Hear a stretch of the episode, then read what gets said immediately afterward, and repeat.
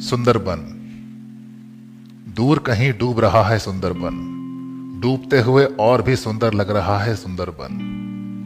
डूब रहे हैं सुंदरबन के लोग और वे भी लग रहे हैं सुंदर। जिन्हें सुंदर नहीं लगना था, वे छोड़ गए सुंदरबन।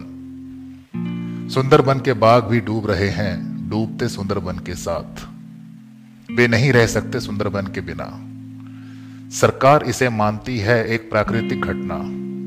प्रकृति नहीं चाहती कोई सुंदर बन रहे। प्रकृति में सुंदर बन ना रहे तो भी सुंदर रहेगी प्रकृति। प्रकृति को सुंदर बनाता है इंसान।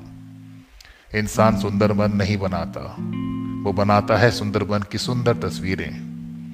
वो मनाता है पिकनिक, भूखे प्यासे आदिवासियों के बीच। वो छोड़ जाता है पानी की खाली बोतलें, ब्रेड, बिस्किट्स के रैपर्स और बहुत कुछ जो उसके काम की नहीं होती। एनजीओ करते हैं सेमिनार। बुद्धिजीवी एक्सपर्ट कमेंट देते हैं। कवि लोग लिखते हैं कविताएँ। जो नहीं लिख पाते, वे सुनते हैं, देखते हैं, एंजॉय करते हैं सुंदरबन। सुंदरबन से सैकड़ों किलोमीटर दूर और बेहद मुतमईन है कि सुंदरबन का पानी हमेशा रहेगा सुंदरबन में। उसके आदिवासियों और बाघों की तरह पूरे यकीन के साथ वे मसरूफ़ हैं अपनी सुंदर ज़िंदगी में, इतने यकीन के साथ कि रश्क हो, यकीन को भी।